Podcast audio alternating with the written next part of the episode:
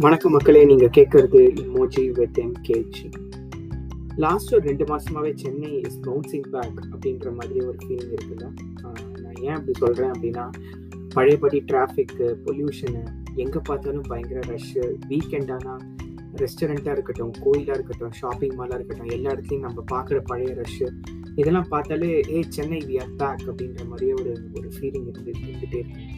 And at the same time கடவுள்கிட்ட நம்ம எல்லாரும் ப்ரே பண்ணிக்கிறது இந்த Covid should ever come back அப்படிங்கிறது தான். நம்ம எல்லாத்துக்குமே மிகப்பெரிய ப்ராப்ளம் ஒரு டூ இயர்ஸ் முன்னாடி என்னன்னு கேட்டிங்கன்னா கோவிட்டு லாக்டவுன் இதெல்லாம் ஒரு பெரிய ப்ராப்ளமாக இருந்தது. ஸோ எங்கேயுமே வெளியில் வெளியில் போகிறது தான் பெரிய பிரச்சனை அப்படிங்கிறது எல்லாத்தையும் எல்லாருமே சொல்கிற முதல் ஸ்டேட்மெண்ட்டு எனக்கு வெளியில் போகிறதே பிரச்சனை தான். வெளியில் போனால் கோவிட் வந்துடும் அப்படின்ட்டு. இப்போ அந்த பிரச்சனையெல்லாம் தீந்துருச்சான்னு பார்த்தீங்கன்னா கோவிட் பிரச்சனை தீந்துருச்சு. பட் இப்போ இன்னொரு பிரச்சனை என்ன வந்திருக்கு அப்படின்னா எங்கே வெளியில் போகலாம் ஷாப்பிங் மால் போகலாமா நாளைக்கு நம்ம எந்த ரெஸ்டாரண்ட் போகலாம் என்ன ஃபுட்டு ட்ரை பண்ணலாம்? நாளைக்கு நம்ம வீட்டில் என்ன ஸ்பெஷலாக செய்யலாம்? எங்கள் அம்மா என் ஒய்ஃபுக்கெல்லாம் மிகப்பெரிய பிரச்சனை என்னென்னா நாளைக்கு நம்ம என்ன சமைக்கலாம் அப்படிங்கிறது தான். ஸோ எல்லாத்துக்குமே எல்லா கட்டத்துலையுமே இந்த ப்ராப்ளம்ங்கிறது கூட ட்ராவல் பண்ணிகிட்டே ஒரு வர விஷயம்தான்.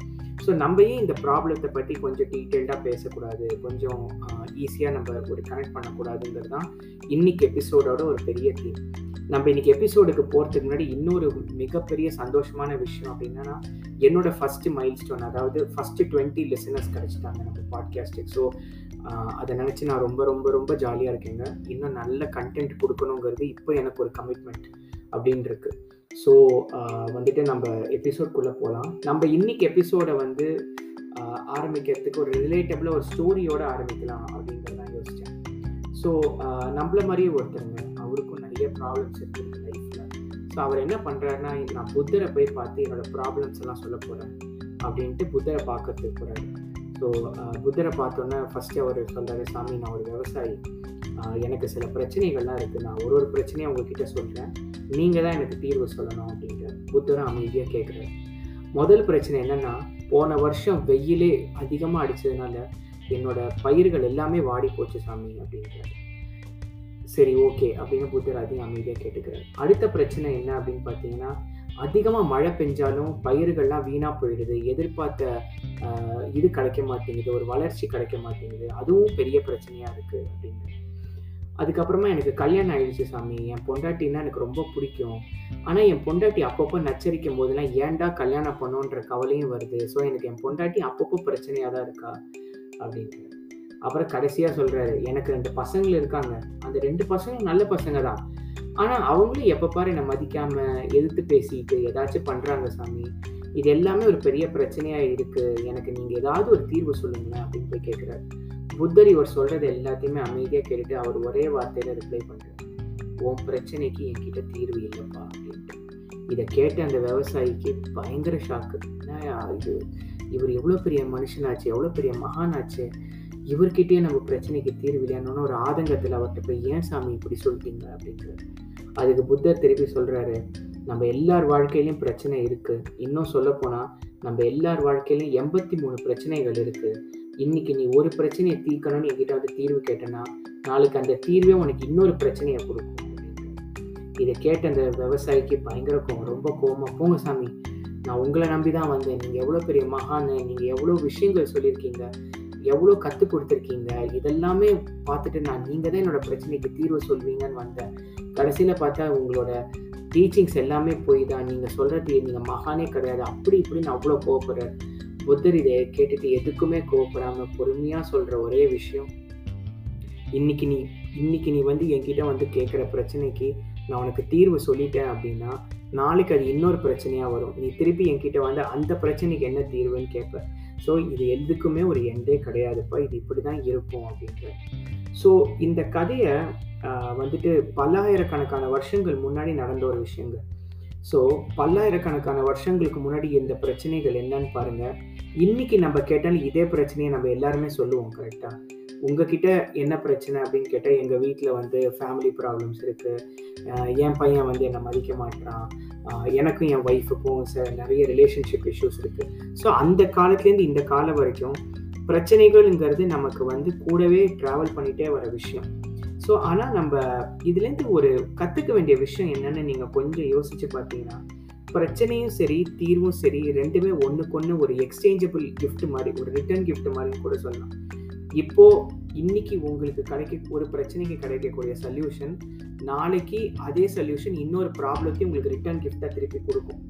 இப்போ ரொம்ப ரொம்ப சிம்பிளாக நம்ம இன்னைக்கு ரொம்ப ரிலேட்டபுளாக ஒரு எக்ஸாம்பிள் நான் சொல்லணும் அப்படின்னா நீங்கள் குண்டாக இருக்கீங்க ஜிம்முக்கு போகணும்னு நினைக்கிறீங்க. ஸோ ஜிம்முக்கு போய் என்ரோல் பண்ணுறீங்க உங்களோட பிரச்சனைங்க என்னன்னு பார்த்தீங்கன்னா குண்டாக இருக்கிறது. ஸோ ஜிம்முங்கிறது உங்களுக்கு கிடைச்ச ஒரு சொல்யூஷன் அதுக்காக அந்த சொல்யூஷன் அதோட முடிஞ்சிருதா? அடுத்த பிரச்சனை என்னன்னு பாருங்கள் நீங்கள் ஜிம்முக்கு ரெகுலராக போகணும். அவங்க சொல்கிற டயட்டை ஃபாலோ பண்ணணும். டெய்லி வேர்க்க விறுவிறுக்க டெய்லி ஒர்க் அவுட் பண்ணணும். ஒரு மணி நேரம் ஒன்றரை மணி நேரம் ஒர்க் அவுட் பண்ணணும். இதில் என்ன டயர்ட் ஆனாலும் நான் விட்டு கொடுக்க மாட்டேன்டா. எப்படியாவது நான் அச்சீவ் பண்ணுறேன்னான்றது வந்து டிட்டர்மினேஷன் இருக்கணும் இது எல்லாமே அடுத்தடுத்து வரப்போகிற பிரச்சனை தான். இதனால தான் என்னவோ என்னையும் சேர்த்து தான் நான் சொல்கிறேன் நானும் ஒரு ஒரு வருஷம் ரெண்டு வருஷத்துக்கு முன்னாடி ஜிம்முக்கு போவேன். ஒரு வாரம் போவேன் ஒரு மாதம் போவேன் விட்டுருவேன்.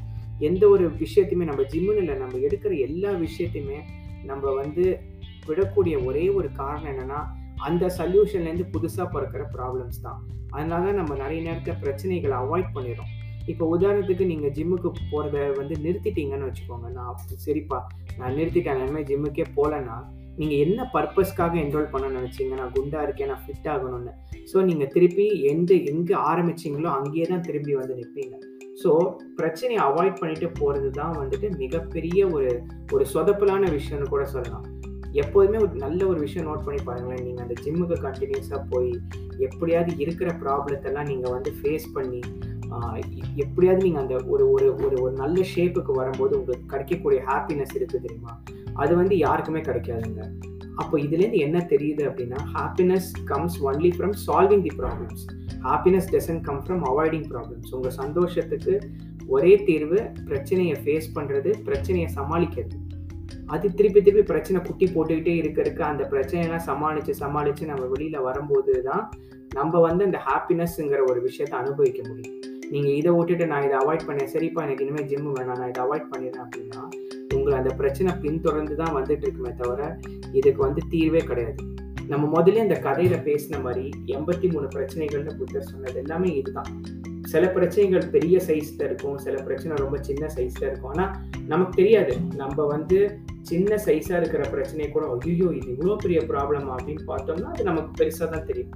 அதுக்கு பதிலாக நம்ம எப்போதுமே ஒரு பாசிட்டிவ் மைண்ட் செட்டோட சரிடா இதுதான் பிரச்சனையா இதை சால்வ் பண்ணுவோம். இது மூலமாக ஒரு அடுத்த பிரச்சனையும் சால்வ் பண்ணுவோம். இதெல்லாம் கிடக்குதுடா பார்த்துக்கலாம்டா அப்படிங்கிற மைண்ட் செட்டுக்கு நீங்கள் வந்தீங்க அப்படின்னா உங்களுக்கு வந்து வாழ்க்கையில் வந்து ப்ராப்ளம்ஸை ஃபேஸ் பண்ணக்கூடிய ஒரு தைரியம் வந்து ஈஸியாக கிடச்சிரும். ஸோ இன்னைக்கு பாட்காஸ்ட் வந்து இதை பற்றி பேசணும்னு நினச்சேன். ஐ திங்க் uh, நான் சொல்ல வந்த விஷயத்தை கன்வே பண்ணிட்டேன்னு நினைக்கிறேன். தொடர்ந்து கேளுங்க. Keep following emoji with MKG thank you so much have a great day bye bye